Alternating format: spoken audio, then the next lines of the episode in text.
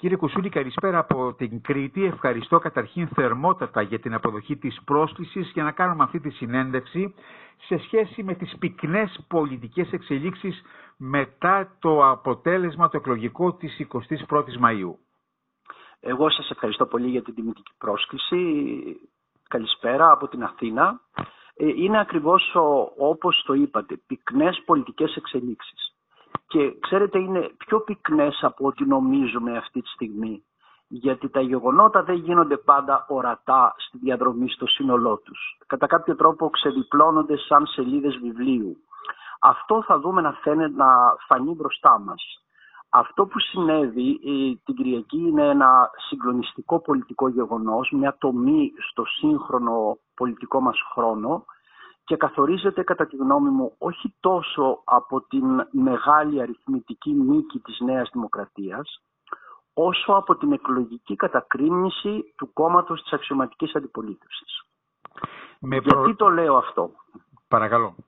Το λέω αυτό γιατί ο ΣΥΡΙΖΑ δεν είναι ένα απλό κόμμα. Ο ΣΥΡΙΖΑ είναι ένα πολιτικό φαινόμενο ένα μικρό κόμμα, έγινε μεγάλο κόμμα, κέρδισε τις εκλογές μέσα στις συνθήκες που γνωρίζουμε αλλά δεν είναι το αντικείμενό μας αυτή τη στιγμή. Κυβέρνησε τη χώρα 4,5 χρόνια, έχασε με ένα αξιοπρεπές ποσοστό 31,5 τον Ιούλιο του 2019 και κατά τη γνώμη μου την περασμένη Κυριακή είδαμε τη δεύτερη πράξη της πολιτικής του ήτας στη διαδρομή. Γιατί συμβαίνει αυτό, γιατί ο ΣΥΡΙΖΑ δεν επιδίωξε, δεν μπόρεσε, πάντως πολιτικά δεν το πέτυχε να ανανεωθεί μέσα στα τέσσερα χρόνια που ήταν στην αντιπολίτευση, να ανασυγκροτηθεί στο λόγο του, στις προτάσεις, στην ανάλυση του, στην επεξήγηση της κυβερνητικής του θητείας και διαδρομής και κατά κάποιο τρόπο συνεχίζει να υπάρχει με τον παλαιό εαυτό του. Αυτός ο παλαιός εαυτός του ΣΥΡΙΖΑ ε, καταδικάστηκε ή τέλος πάντων αποδοκιμάστηκε, είναι σωστή λέξη στις κάλπες της Κυριακής, και κατά τη γνώμη μου είναι αυτή μια πράξη εξάντλησης πολιτικής του ΣΥΡΙΖΑ που με το χρόνο τον πάει σε ένα πολιτικό τέλος. Κύριε Κουσούλη, ε, α, δεν θέλω να μου σχολιάσετε βεβαίως ε, το αποτέλεσμα εμβριθώς του, της 21 Μαΐου. Θέλω να μου πείτε, αλλάζει σελίδα στη χώρα μας η κέντρο αριστερά και αν ναι, πού οδεύει το πράγμα; Να σας πω, αυτό που ε, ισχύει είναι καλύτερα να αλλάξει. Ε, το αν αλλάξει θα το δούμε στο χρόνο. Ε, πάντως η πολιτική ανάγκη που διαμορφώνεται στη χώρα και σωστά το θέτεται φεύγει από την κυβέρνηση με μεγαλύτερη βαρύτητα και πάει στην αντιπολίτευση.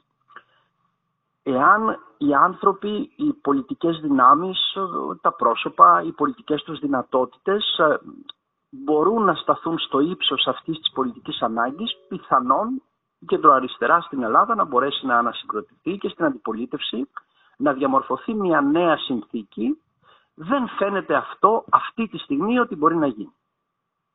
Και νομίζω ότι αυτό που θα μας απασχολήσει μετά τις εκλογές της 25ης Ιουνίου, γιατί εγώ εκτιμώ ότι οι άνθρωποι ενδιαφέρονται για τη ζωή τους, απλώς ενδιαφέρονται μέχρι τώρα ως παρατηρητές και δεν συμμετέχουν, ακόμη και στην κάλπη κατά τη γνώμη μου ως παρατηρητές της ζωής τους, ως θεατές της ζωής τους πήγαν, αλλά αυτό είναι μια άλλη πλευρά των πραγμάτων.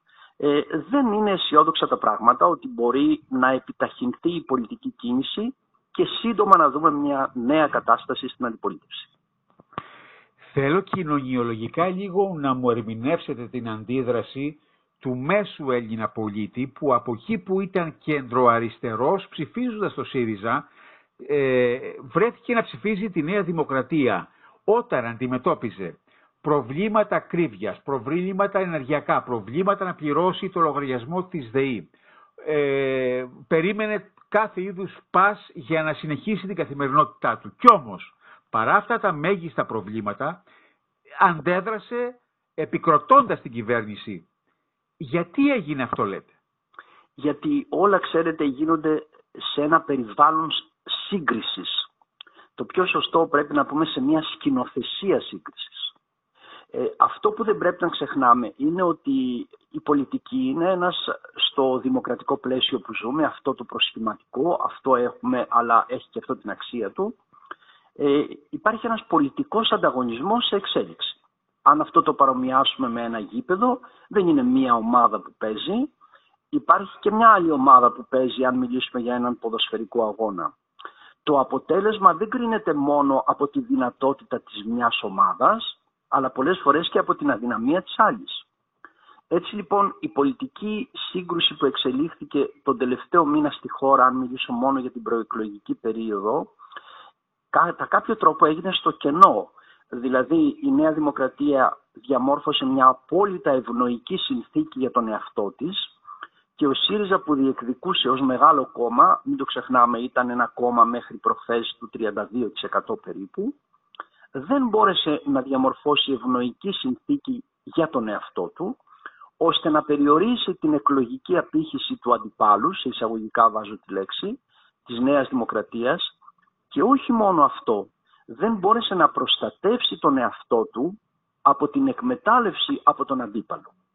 Έτσι λοιπόν το σημαντικό γεγονός κατά τη γνώμη μου που καθόρισε το αποτέλεσμα της Κυριακής είναι το γεγονός ότι η Νέα Δημοκρατία πέτυχε και ο ΣΥΡΙΖΑ απέτυχε ως προς αυτό να μετατρέψει το ΣΥΡΙΖΑ σε αντικείμενο φόβου. Αυτό σας παρακαλώ νομίζω ότι πρέπει κυρίως να συγκρατήσουμε. Δηλαδή ότι μια επικίνδυνη πολιτική δύναμη έρχεται περίπου να καταστρέψει τη χώρα και αυτό από την πλευρά του ανταγωνισμού μπορεί να γίνει κατανοητό, δηλαδή από την πλευρά της Νέας Δημοκρατίας, αλλά ο ΣΥΡΙΖΑ συνέπραξε εν τέλει σε αυτό. Κάθε μέρα ερχόταν ένα νέο θέμα και στο τέλος υπήρξε η εικόνα, πίστηκε δηλαδή ο μεγάλος αριθμός, ότι ως προς την ανάγκη της διακυβέρνησης που κρίνεται σε κάθε εκλογική αναμέτρηση, ο ΣΥΡΙΖΑ δεν πρότεινε κάποιο πιστικό πολιτικό σχέδιο. Πρέπει, ξέρετε, να μην ξεχνάμε ότι οι εκλογές είναι μια πράξη αποτίμησης εκ μέρους του ψηφοφόρου μιας συνολικής κατάστασης. Δεν είναι μόνο η ακρίβεια, για παράδειγμα. Δεν είναι μόνο τα τέμπη. Δεν είναι μόνο οι υποκλοπές. Δεν είναι κάτι ξεχωριστό. Είναι όλα μαζί τα οποία θα αποτιμήσει και αποτιμά ο ψηφοφόρος. Σε αυτή την αποτίμηση που είναι ταυτόχρονα και ένα ζήγισμα στο παρόν την ημέρα της εκλογής την Κυριακή τη συγκεκριμένη ο ΣΥΡΙΖΑ δεν μπόρεσε να εξισορροπήσει τα πράγματα και αφού δεν υπήρξε αντίπαλο δέος, η μετακίνηση πήγε προς την υπαρκτή πολιτική δύναμη που είχε ένα πολιτικό σχέδιο, που ήταν τη συγκεκριμένη Κυριακή η Νέα Δημοκρατία. Αρκετοί αναλυτές είπαν ότι καταδικάστηκε κέντρο αριστερά γιατί παρουσιάστηκε ως παλαιά και φθαρμένη. Ε, βλέπετε αυτή ε, να ανανεώνεται και σε επίπεδο προσώπων και σε επίπεδο ε, διαφόρων νέων κομματικών σχηματισμών. Να σας πω, το βλέπω ως ανάγκη είναι προφανές, αλλά το θεωρώ δύσκολο να γίνει αυτό, να γίνει μάλιστα με ευκολία, να γίνει με ταχύτητα. Συνεπώς το χρόνο που έχουμε μπροστά μας, τον ορατό χρόνο που έχουμε μπροστά μας, δεν βλέπω να μπορεί να γίνει. Θα πρέπει να περιμένουμε τις εκλογές της 25ης Ιουνίου να δούμε πώς το κόμμα το οποίο κατά πάσα πιθανότητα θα είναι δεύτερο, δηλαδή ο ΣΥΡΙΖΑ, ε, εκτιμώ ότι σε γενικές γραμμές θα αντέξει και στην επόμενη εκλογική αναμέτρηση, τι θα κάνει ως προς τον εαυτό του; Δηλαδή τι θα κάνει ο κύριος Τσίπρας, τι πρωτοβουλίες θα πάρει, τι θα κάνουν τα στελέχη του. Αυτά τα υπαρκτά στελέχη με αυτές τις δεδομένες πολιτικές δυνατότητες.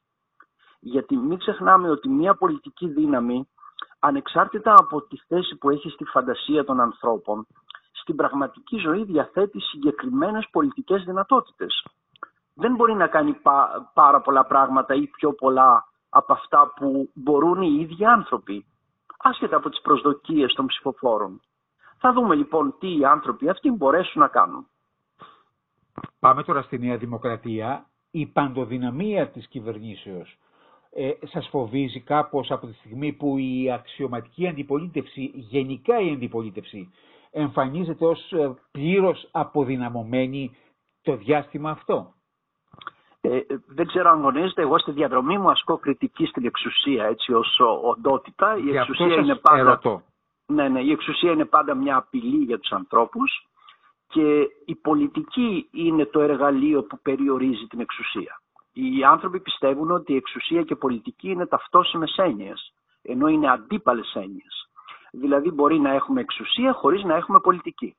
Υπάρχουν πάρα πολλά κράτη σήμερα στον κόσμο που υπάρχει εξουσία παντοδύναμη αλλά δεν νοείται πολιτική λειτουργία. Να πω ένα παράδειγμα. Πριν από 20 μέρες ένας νεαρός Κινέζος ξεδίπλωσε σε μια γέφυρα ένα πανό. Προφανώς κάτι ήθελε να εκφράσει μια διαμαρτυρία. Συνελήφθη και αγνοείται η τύχη του. Ο νεαρός Κινέζος έκανε μια πολιτική πράξη. Το ότι εκδηλώνει, διατυπώνει τη γνώμη του ξεδιπλώνοντας ένα πανό η εξουσία δεν ανέχεται αυτή τη διατύπωση γνώμης. Γιατί, γιατί δεν αποδέχεται την πολιτική λειτουργία. Αυτή την ελάχιστη πολιτική λειτουργία.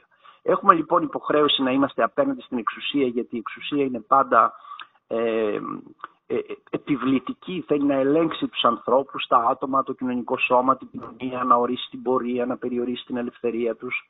Και το εργαλείο που έχουμε στη διαδρομή είναι η λειτουργία